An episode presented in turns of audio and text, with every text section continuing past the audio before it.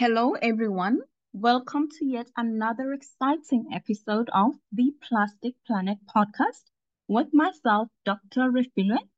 The 1st of March is World Seagrass Day as adopted by the United Nations General Assembly. Now, to raise awareness about this important ecosystem, we have with us today Project Seastore, also known as the Von der Heyden Lab they are based in Stellenbosch University and led by none other than the phenomenal Professor Sophie von der Heyden. Now, Prof has over a hundred publications to her name.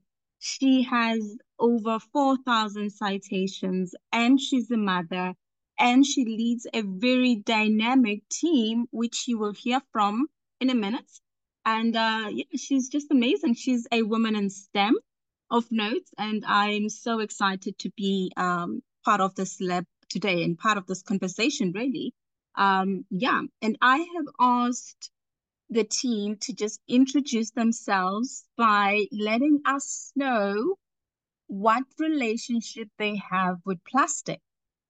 You know, are you a heavy user of plastic? Are you a healthy user of plastic? Or do you just simply hate it?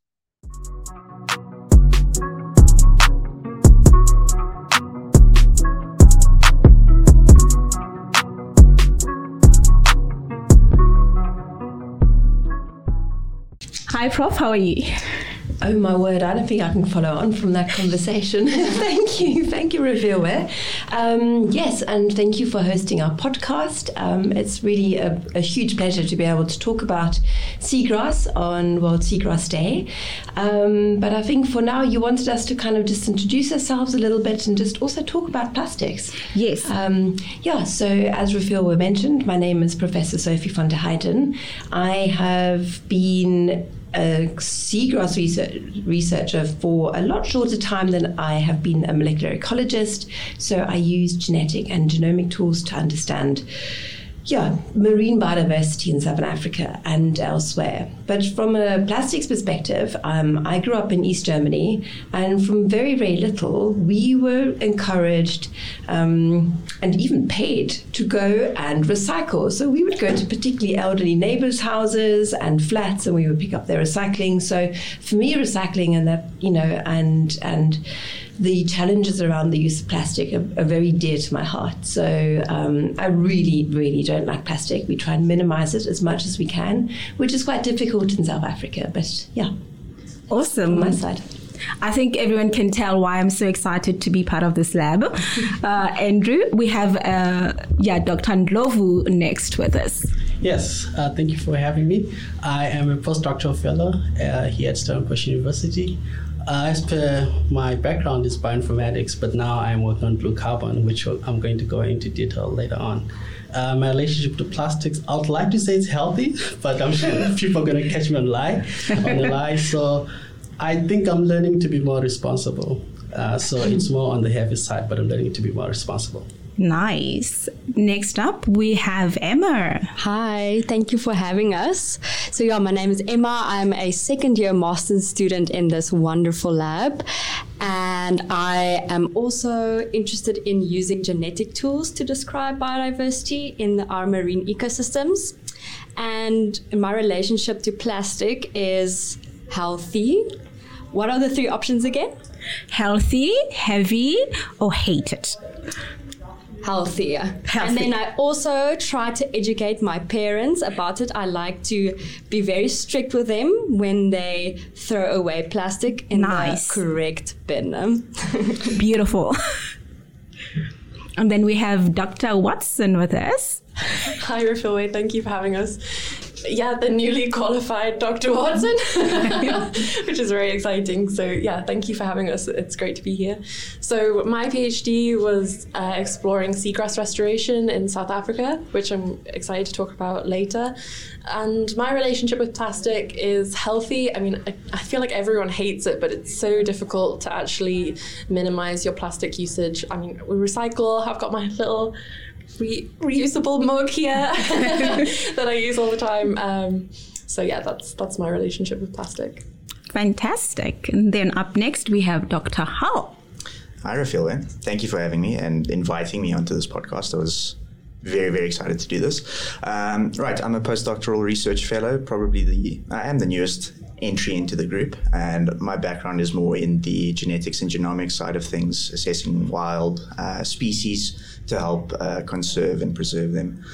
As for my relationship with pa- uh, plastic, I, I hate it. I hate that we have to rely on it so much. I try to recycle as much as I can, but as Prof. von der Heyden said already, it's quite difficult to do in some parts of South Africa. But that's me at least. Awesome. And then we have Ben. Thanks for having me. I'm Ben. I'm a first year master student with the lab. Um, my work so far has focused on tissue culture of seagrass, so that is essentially just growing them in the lab. I'll be speaking about that as well a bit later. Um, my relationship with plastic, I would say, is also healthy. I try to recycle as much as I can, avoid single use plastics. I do my best, but, but as everyone has said, it is difficult. But also, as Emma said, I'm also trying to teach my mom um, what can and can't go in the recycling bin. Love it. and then we have Tian. Good morning, Refilwe. Thank you very much for having me. I've never been on a podcast before, so this is quite exciting. Um, yeah, I'm also a new member in the von der Heyden Lab, also uh, researching seagrass and blue carbon, which we'll also dive into later with some cool novel techniques. Um, and I would say my relationship with uh, plastic, um, emotionally, I hate it, but physically would be a healthy relationship. Also, try and recycle as much as I can. Um, and I, I, walk around with my reusable Woolies bag everywhere. nice. and then, last but not least, we have Aiden. Um, yeah, thanks, Refilwe, for having us all. Um, so I'm a second year master's student in the lab. Also did my honors in, in the same lab. And uh, like Tian, I'm focusing on blue carbon mainly in my research, but I've also incorporated some restoration aspects, um, which followed on from uh, Dr. Watson, which we'll go into as well. Um, and then as to my relationship with plastic, I also hate it. Um, and I grew up in Ballito along the coast of KZN. So I particularly saw a lot of impacts of plastics in the marine environment, particularly. So personally, I try and re- minimize it as much as possible. Um, and I'd go as far as to say that I carry around like a little straw, a bamboo straw, which I reuse. Um, so that's kind of a small way that I try and make an impact as well. Awesome. I, I, I, love it. I think as you can hear, we have a treat for you guys today. Uh, we have, you know, a very diverse lab and just right into that, um, Prof, can you tell us about Project Seastore? What does it entail? Only a pleasure with. So Project Seastore, which kind of celebrates um, seagrass and really tries to plug some of our knowledge gaps in seagrass um, came about in it was yeah in about 2015 when I had a student come and talk to me about working on something endangered you know and I was lucky I was in the right place at the right time. I'd read about seagrass and how endangered it was. So I thought well you know what let's do a project on seagrass. Um, and it's really snowballed since there. I think we had our first um, National Research Foundation funded project granted in 2017. And that really was kind of very basic knowledge about um, South African and Southern African seagrasses because we really knew very, very little, despite actually seagrass research in South Africa going back about 90 years, you know, but it's been, it's been very patchy and you kind of have these themes that kind of carry on for a few years and then they, something else comes up and there hasn't been any kind of coherent and comprehensive research. So Project Seastore has been going for, yo, six, seven, years now. Yeah. And we've really had, I think, a, a, really strong impact on not only understanding more about South African seagrasses, but really putting seagrass research on the map globally, um, which is, you know, which has been very, very exciting. Yeah, awesome. I think, you know, um, as you speak, a lot of, I think, questions come to mind. But then for someone at home who knows very little about seagrasses. Um, so if you can just give us a little bit of a background on what is the importance of seagrass? Why is it that they're important? Okay, well, let me tell you about what seagrass actually is in the first place. Because yeah. lots of people, if you go to, in South Africa, they're, they're only found in estuaries. In other parts of the world, seagrasses are found in kind of shallow inshore coastal marine systems. But essentially, seagrasses are plants that have gone back to life and water. So you tend to find them in very shallow, kind of calm marine environments. Some some species you can find up to a depth of 60 meters, but they really need good, clear uh, water for you know, as with any plant, they need they, they need decent light. So they are not algae, nor are seagrasses kelps you know, so you'd be surprised as to how many people actually don't know about seagrasses. But, you know, we, we're really trying to work on changing that. Um, so in South Africa, we have one particular species called Zostera capensis. It's only found in about 37 estuaries around the coastline. Um, and it's got such immense ecosystem services value. So it's not only important for marine creatures that live in seagrass, but it provides a, a whole host of services that people rely on, you know, from um, from kind of keeping water nice and clean to coastline protection to increasing the number of fishes and invertebrates that people like to eat. And so they like to fish and then to eat. Um, it's really a very kind of broad swathe of ecosystem services. And, you know, that's, I think, an important part of our research is trying to understand what is the value of seagrasses to not only natural systems and ecosystems, but really also to humans to try and strengthen that kind of seagrass human relationship. That is amazing. I, I, do you know when I, you know, think about seagrasses and prior to joining the lab, also it was not something that I thought was important. I thought it was just always there. You know, one does not think of the ecosystem services that Prof has referred to. Uh, Tian, uh, I know you work a lot on ecosystem services, and if you can tell us more about what are those and why they're important. Yeah. So, as Sophie mentioned, uh, seagrass um, has a lot of provisioning services where it provides food to our coastal communities and and all sorts of other services like coastal protection. But um, another ecosystem services or ecosystem service that's equally important um, is uh, the blue carbon uh, aspect of seagrass. And um, climate change is no secret, and we know that the carbon that we emit forms a sort of blanket around our planet which drives the global warming that we've been experiencing for centuries, but um, or for the last century. But uh, what if I told you that seagrass um, is a small plant living our, along our coastlines, in our estuaries, and it actually aids in our fight against climate change? Uh, now, this is called blue carbon, uh, which refers to all the carbon that is uh, stored by the ocean and coastal vegetated ecosystems. Now, seagrass, along with salt marsh and mangroves, um, fall under this category of coastal um, vegetation, and they're also referred to as blue carbon ecosystems. Um, now, there's this misconception that planting trees is the solution to climate change, when in fact, when in fact, blue carbon ecosystems store 30 to 40 times uh, more carbon than terrestrial forests. Seagrass alone store more than 50% of the ocean's um, carbon, despite covering less than 2% of the ocean surface.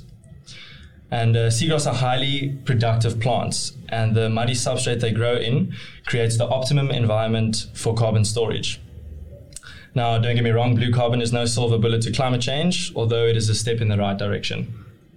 That's, uh, I think, you know, once again, my my my uh, brain just goes to different points, right? So I think you've mentioned quite a number of, uh, you know, important words.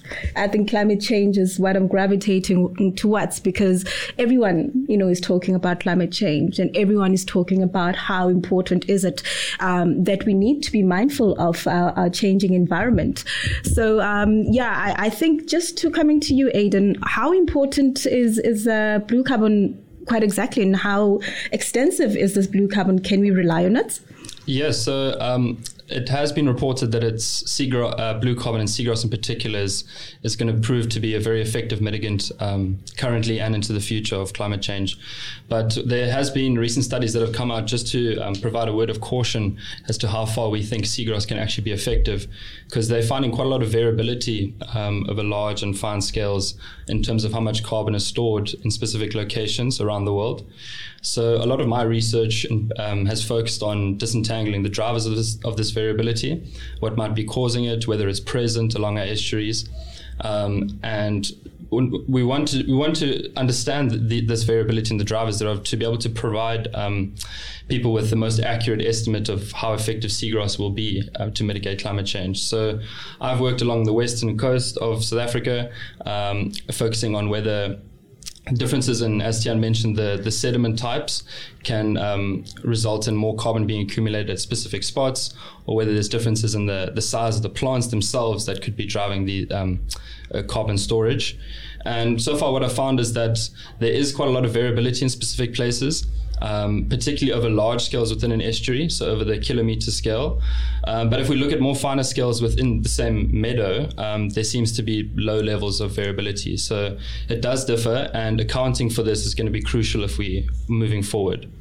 Yeah, I think just um, while on that point, uh, I'm, I'm, just thinking about the scalability of uh, you know these blue carbon credits within the South Af- the South African context. How feasible is that? Yeah, so obviously one of the, the main things that has come up recently and one of the buzzwords um, in society is carbon trading and whether we can use carbon trading for um, tackling climate change. And basically what carbon trading is, is um, it's a way for companies and, and business to offset their greenhouse gas emissions by the purchasing of carbon credits. And basically, a carbon credit is the equivalent of, or how it's produced is it's the equivalent of one ton of carbon, which is avoided or removed from the atmosphere. So, so, ecosystems like seagrass can provide these credits by capturing and storing carbon over long terms. Um, so we have seen projects, particularly in, or some in Africa as well, in Kenya, called um, Vanga Blue Forest Project, where local communities have replanted seagrass and then they've got independent um, researchers to come in and monitor how much carbon is being stored.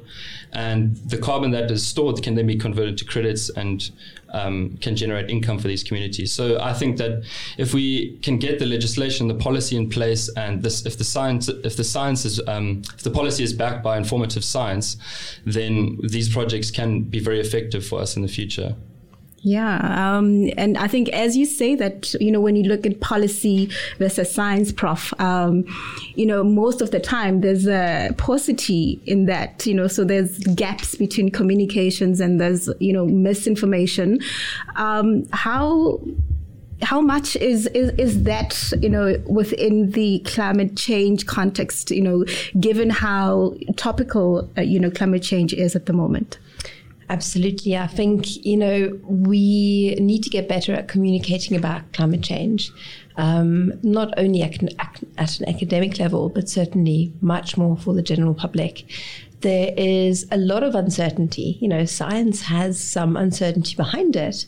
Um, and I think, you know, without a clear cut answer, it becomes very, very difficult for people to make right decisions the clear cut answer in this case is that climate change is real. You know, we're living in a changing planet we can see it on a daily basis. People are losing their lives because of climate change. So, um, you know, so definitely strengthening our understanding and putting numbers behind, you know, in from a scientific perspective into policy, into legislation, in, and into the everyday becomes really, really crucial. Yeah. Absolutely, and um, you know, I think on that note, uh, Dr. Ndlovu, we you worked a lot um, on uh, you know your work revolves around microbiomes. Yes. Um, so what how, what what is the importance of microbiomes in climate change um, conversations? So um, it comes from sort of like trying to dis- disentangle the drivers of this blue carbon variability. So what we are trying to do is to try to understand how does the microbiome affect seagrasses, and whether does that have an effect on the sediment? Because this the seagrass, how it in, it helps in terms of climate change mitigations that it stores carbon in the sediment. And so we know that in the sediment there are microbiomes as well. And microbiomes would mean there's small microorganisms, bacteria, archaea, and you can co- include fungi there. So we are trying to understand do these microbiomes enhance the storage of this uh, carbon, and what role do they play in also the decomposition of this uh, uh, carbon? So it's sort of like a mixed relationship, and we're trying to sort of like disentangle that uh, in terms of sort of you can call it the good, the bad, and the ugly. Mm-hmm. In the good, uh, we know there's lots of research that's been published that shows that the microbiome is actually good for the seagrass. Then you also have a little bit of bad that we know that also in this in this case that if those sediments that uh, uh, Tian and uh, Aiden work on, we know that if they're exposed, if these ecosystems are degraded, we know that that carbon dioxide becomes also lost or remineralized into the atmosphere. And the, these microorganisms are responsible for that. So we are trying to disentangle that, the role of the microbiome there. So we feel that it's really important. You can also think of the microbiome as an indicator for the, the, the health or the state of the estuary. So if we're able to find these microbiomes and find and identify the species, the names, we do this using advanced sequencing approaches. We take their DNA, we sequence it, we are able to identify what who those microbiomes are, like to say what is it. And by doing that, we can actually start to find what are the signatures of a healthy ecosystems or an unhealthy ecosystem. And that has implications for climate change. And now we can see over time, if we're comparing these things, to see whether climate change has an effect on the microbiome and also directly to the blue carbon that's stored there. That is fantastic. I, that you're able to actually, you know, get that much of detail uh, from just microbiomes. It's true. It's a lot of work to be done. We still have a lot of unanswered questions, but we're sort of like trying to. We're at the surface level, but I think with more work, it's not much that's been done. We have a student uh, in the Foundation lab, and essentially he found that there is a core microbiome uh, that is related to seagrasses, and this is different from salt marsh and uh, mangroves. So that means that there's a particular signature that's related to those organisms that's helping enhance. We don't know yet. We need to uh, further look into that into more detail, but we know we know that it must be enhancing the storage of those of the of the of the carbon.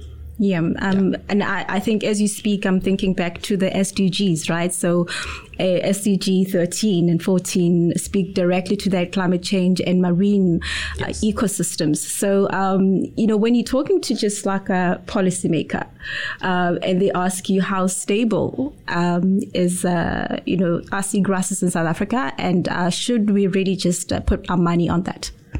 Well, I think I mean, when you're speaking to policymakers, and this is where the, the blue carbon, the carbon credits comes into place. If you have a monetary value, if you're assigning monetary value, they'll be able to understand more. So I think assigning monetary values to this seagrasses using such things as blue carbon credits can actually help policymakers to understand the value. And as Tian has also spoken about the ecosystem services, I think there are estimates that those ecosystem services they go up to a billion rand or something. So assigning monetary values really gets to policymakers. So I think to go to, to go to your question, are they stable? Yes, we see that they're stable, but also I must also highlight that we are seeing that the systems are under threat and they're declining. So, sure. in as much as the systems are stable, they are under threat from anthropogenic impacts.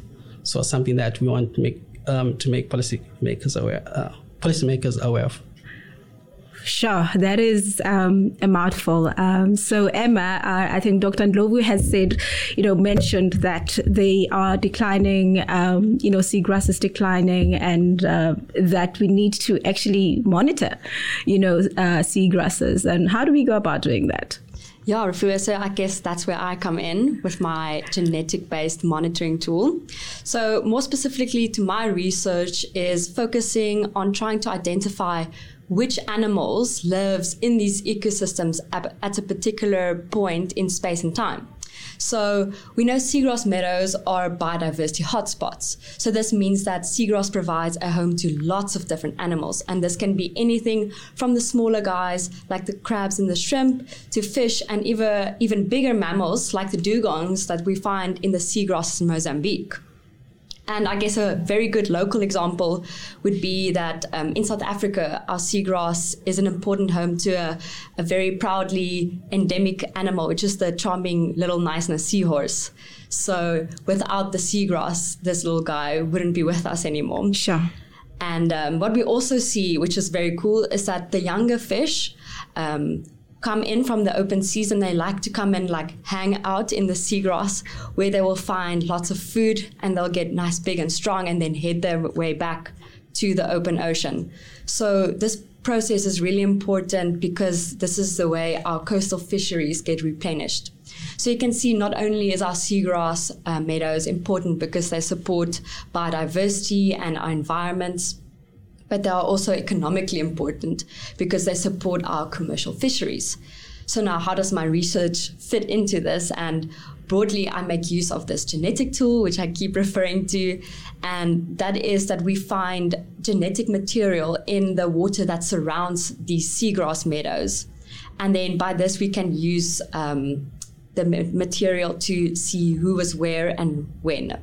And by using environmental DNA, I can track biodiversity over space and time without having to actually make the physical observation.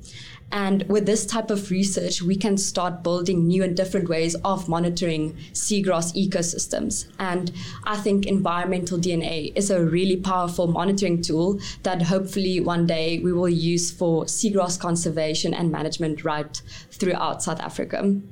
That is amazing. Um, and I, I, think if I can just get back to you, Prof, a on that, um, you know, there's a mouthful that Emma has referred to, you know, so a lot of technical terms, you know, so eDNA, DNA, biomonitoring, and, um, you know, so ecosystem services. So, you know, just in a very s- simple sort of terms, um, what does eDNA sequencing refer to?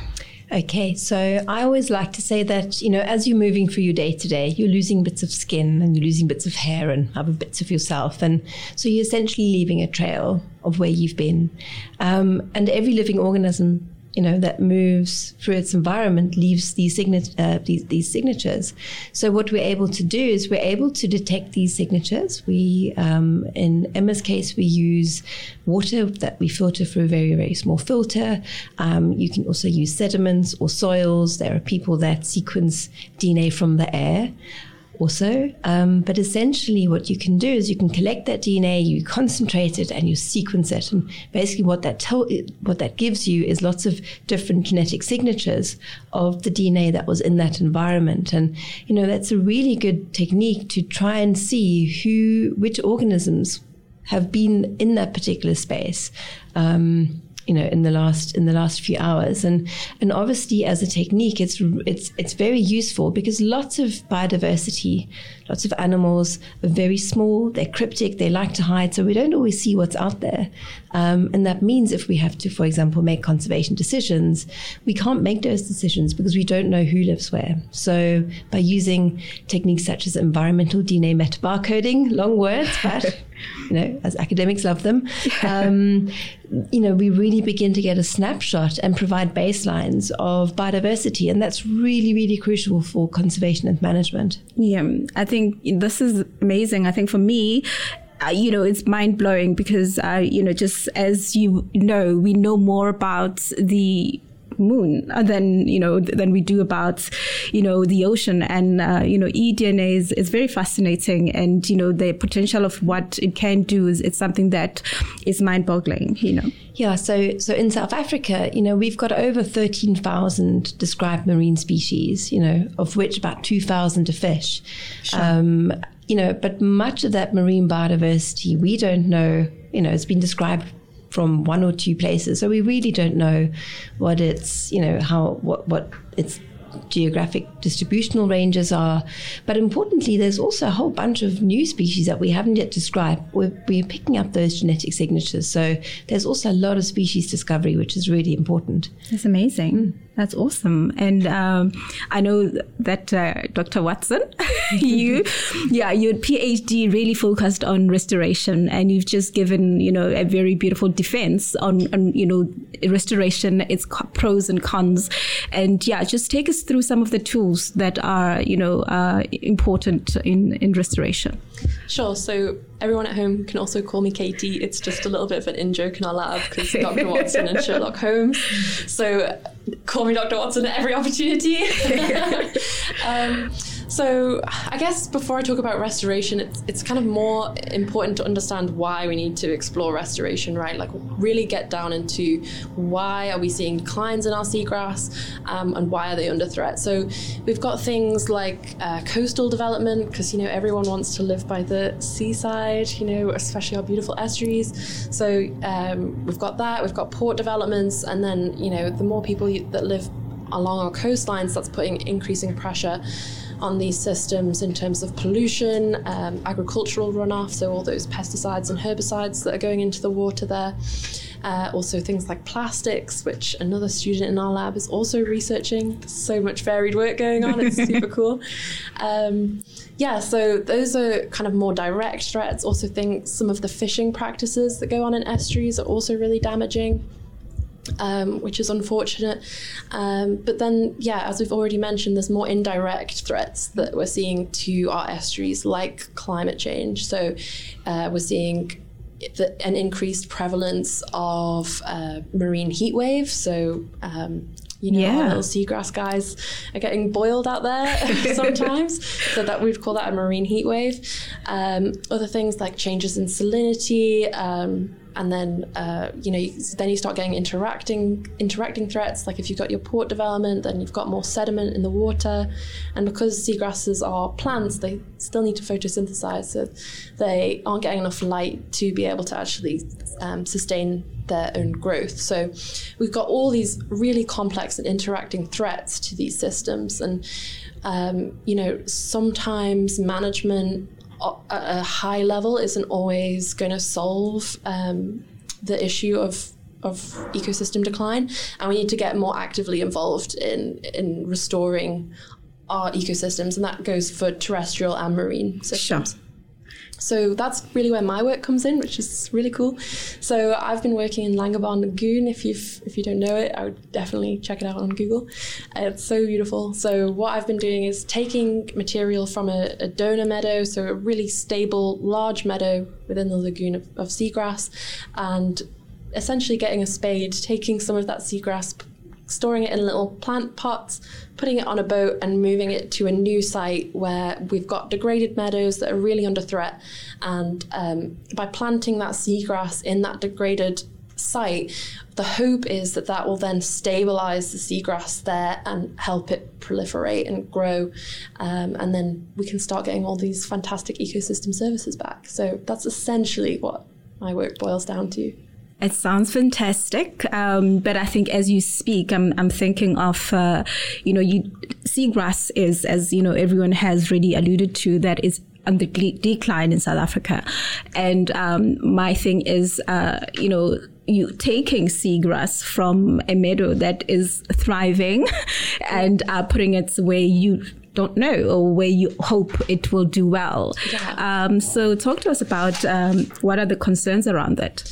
Yeah, so I mean, this is really the, the challenge. So, other seagrass species throughout the world also produce seeds. So, other researchers, like in the UK or Australia, are able to collect seeds en masse and, and grow the seeds on and then put them back. So, you're having, so you're having less um, direct impact on, on the donor meadow. But that's really where, like, Ben and Aiden's work starts to come in. And what's really exciting about working in a big and dynamic lab is that we can kind of piggyback off what each other are finding and, and expand on that. So I'll, I'll let Ben talk on his work with Yeah. in vitro shoot propagation.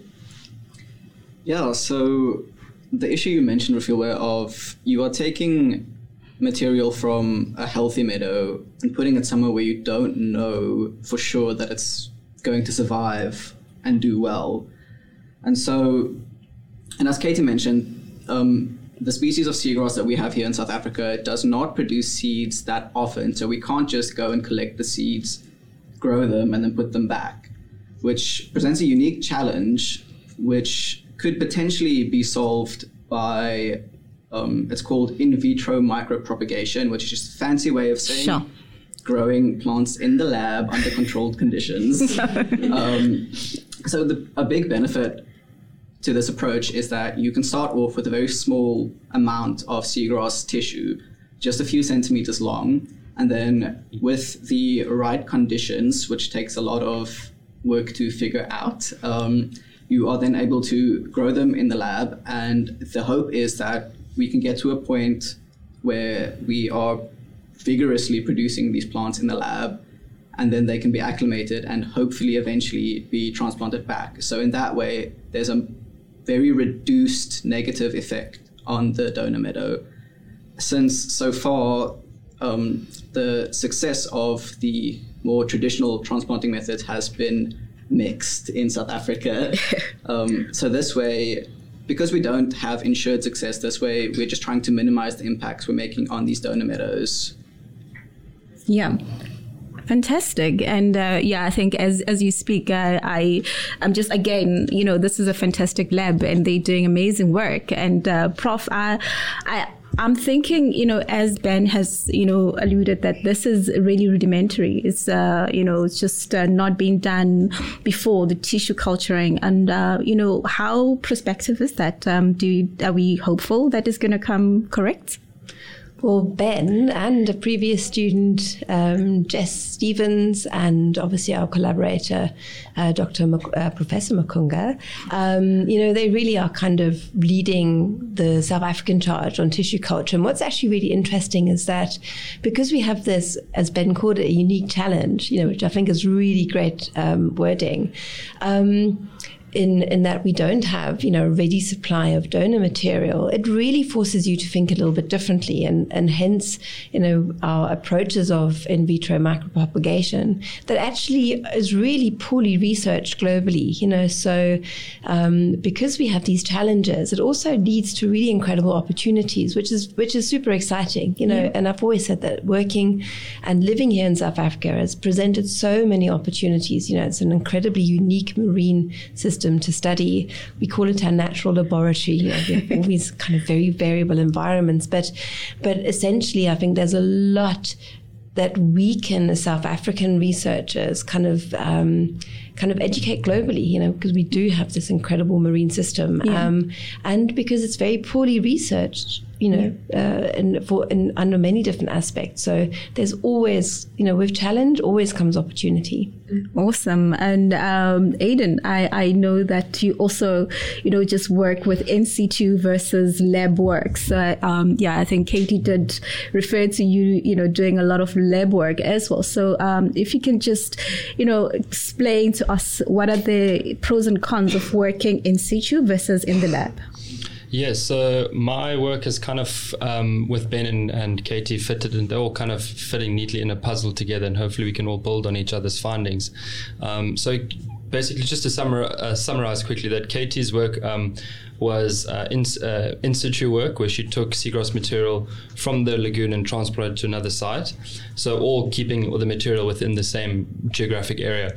Um, but uh, what I'm looking at is ex situ restoration, where I'm taking that material and then seeing if we can grow it for a period of time in the lab, in the hopes that we can start off with a small amount of donor material and then hopefully it'll proliferate and accumulate um, large amounts of, of seagrass material and biomass in the lab so that we can then retransplant it um, back into its initial environment.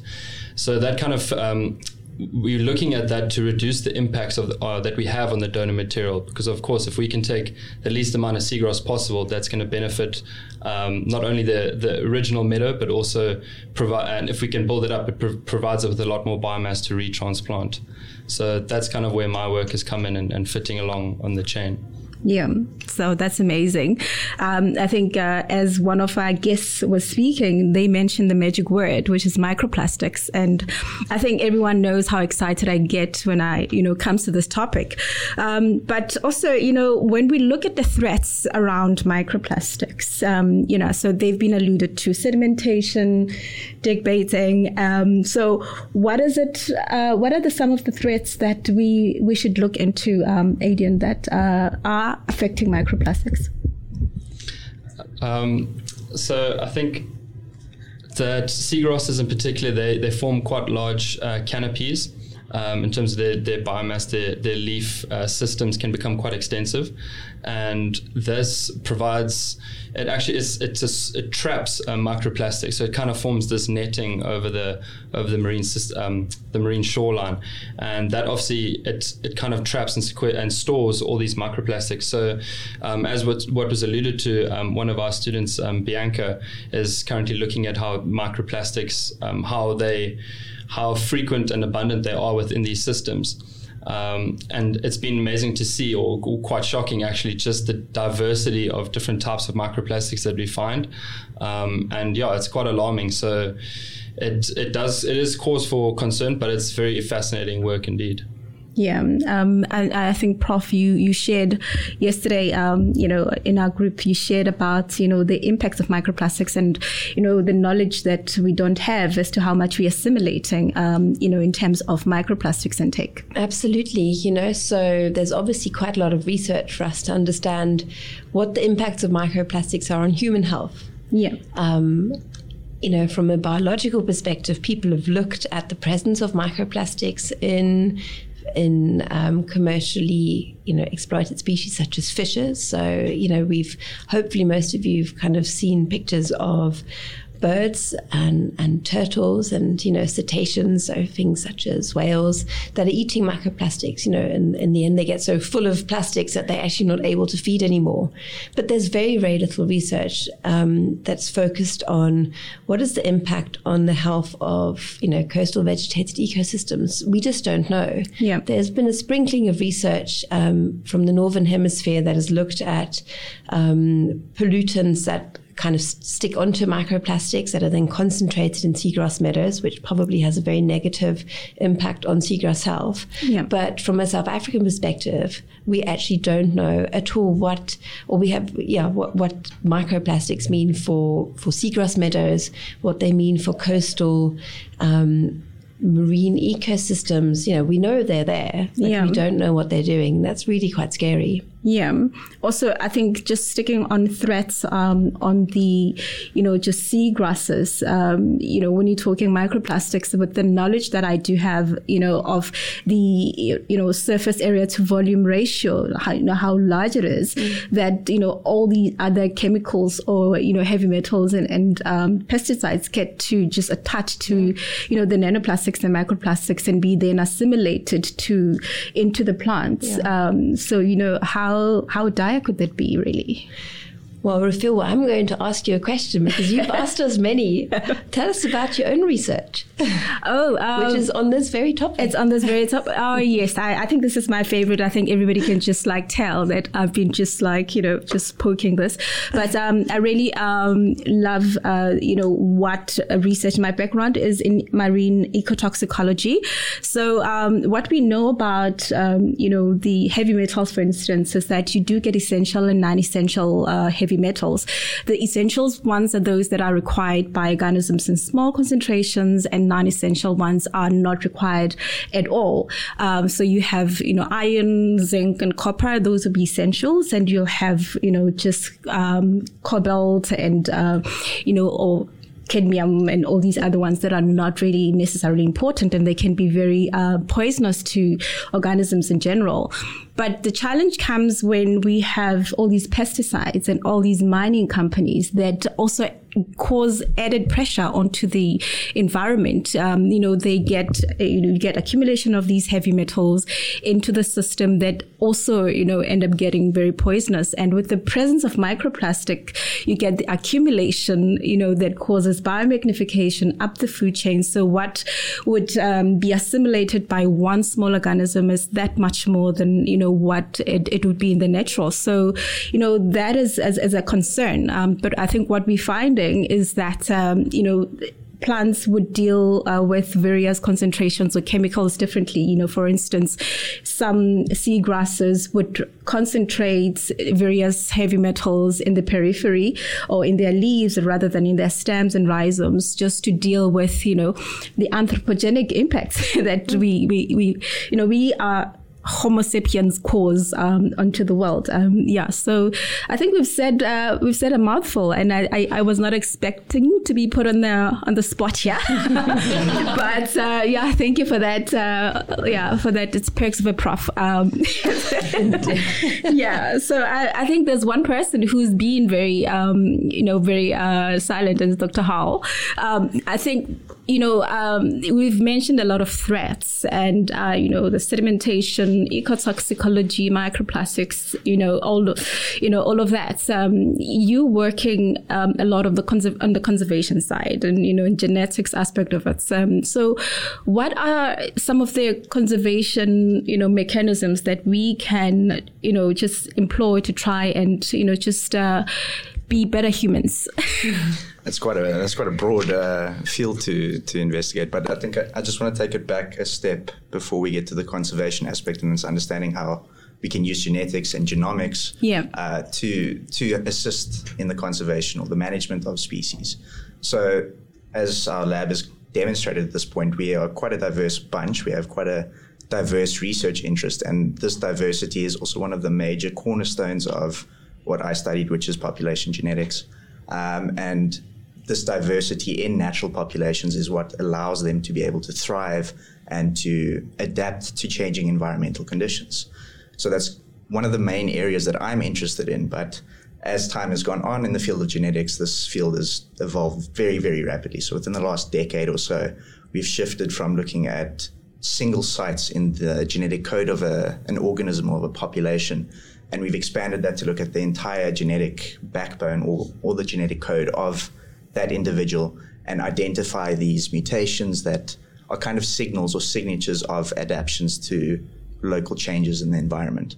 So my research in the group is basically the construction or the assembly of a reference genome for Zostera capensis, which is one of the few Zostera species that currently doesn't have a, a genome available, and it's uh, of uh, particular importance in a South African context, as this will provide a backbone for future research that wants to investigate how adaptable are our local populations? Are they going to be able to respond appropriately to climate change, increasing temperature. As Katie mentioned, it's not just temperature, it's salinity, it's pH. All of this is expected to change in the coming years.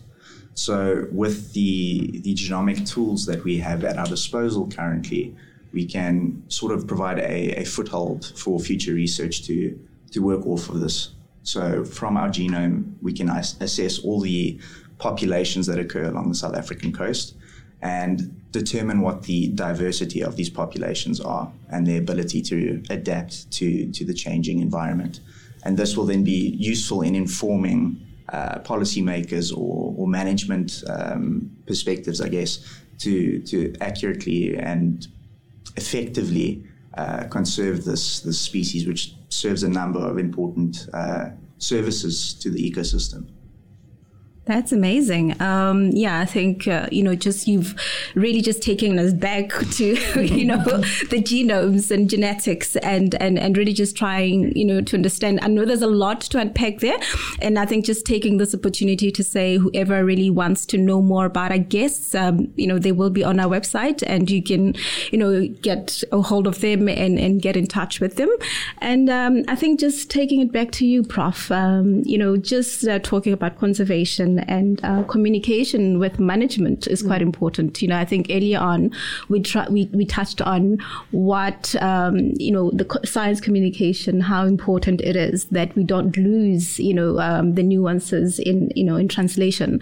So what are, what is like the one message that is quite important that you can communicate to management right now? Uh, you know, be it um, you know ministers or being decision makers or policymakers mm-hmm. that they need to to know about um, the importance of seagrasses. Okay, I think if you give me just one message, which is very, very difficult, as you all know, yeah, this is complex, would be to say that if we do not prevent the loss of seagrasses in South Africa, everybody loses. Biodiversity loses and people lose. So, what do we need to do? Well, our research shows, you know, especially our genetic genomic research shows that pretty much every seagrass population in, in every estuary has its own genetic signatures. So, you know, our potential for moving seagrasses between estuaries is probably very limited. Um, and that basically means is that we need to protect every single populations of seagrass. We only have 37. Sure. It's not very much. There's only a few hectares of seagrass left out there. So once it's gone, it's gone. So we really need to be looking much more closely at um, at the policy and at the legislation um, and the powers that allow for the conservation of coastal vegetated ecosystems. But you know, it gets really complex because it's not just the pressures in an estuary. You know, so it's not just people living around the estuary. A lot of the pressures come from upstream. So people taking water for farming, taking water for everyday use. Yeah. You know, water quality. That stuff doesn't necessarily happen where the seagrasses are. It can happen many kilometers upstream. So you know, a much um, policy that looks at a much more integrated um, approach to how we use water, to how water reaches estuaries and flows into the sea is really, really crucial. But we need to account for seagrass populations in conservation and in management. There are only two populations currently that have some form of protection out of out of the 37 Yeah. and and there the there those meadows just happen to be in protected areas there isn't a single targeted conservation action for Zostera capensis in South Africa so I'm really really hoping that you know as we provide a lot of the research that we can support evidence-based decision making you know where we can actually say well this is how much seagrass is worth this is how much we've lost and this is kind of the the end effect for for everybody incredible. Um, you know, clearly 25, 45 minutes is not enough to actually cover everything. And um, I think we've just flown through it. And uh, yeah, so thanks to everyone for just coming through and sharing the exciting work that you do. And uh, yeah, hopefully you just uh, keep doing what you're doing. You guys are, you know, just champions in my in my eyes. and yeah, I think just on that note, what is what is next for Seastore, Prof? Yo, there's a lot more. There's more than one point. I feel where There's more than one so I think if, but if I had to choose something to focus on for the next few years, because we're really beginning to understand the basic biology, um, you know, some of the basic impacts, we, we, the restoration, we're really beginning to get a handle on. I think the next large challenge is that we take that information and we get much better at understanding what the future climate change impacts might be on the distribution not only of seagrasses but of mangroves and salt marshes these really important blue carbon ecosystems in South Africa. So how do we account for sea level rise, for example? You know, if you've got houses on one at one end of the seagrass distribution and you've got a rising sea level at the other, what does it mean? Where does seagrass go? Yeah. So, you know, it's really about thinking um, of seagrass, and I really like this term, not nature-based solution, but a nature-inclusive solution. You know, so that we as, as humanity work with nature, and that we include nature in our everyday conservation and management, so that we really begin to look at, you know, living and utilizing nature inclusively. Um, so I think that's really the next big thing: is how do we make nature-inclusive solutions for seagrasses and and South African coastlines. Couldn't have said it better myself. So yeah, I think if you just come join the Von der Heyden Lab Project Seastore, and uh, yeah, you'll have uh, all the fun you, you want to have. Uh, so yeah, just really excited to have you guys here. Thank you so much for like taking time out of your busy schedules and just uh, yeah communicating with the public about some of the fantastic things that you do. Ciao.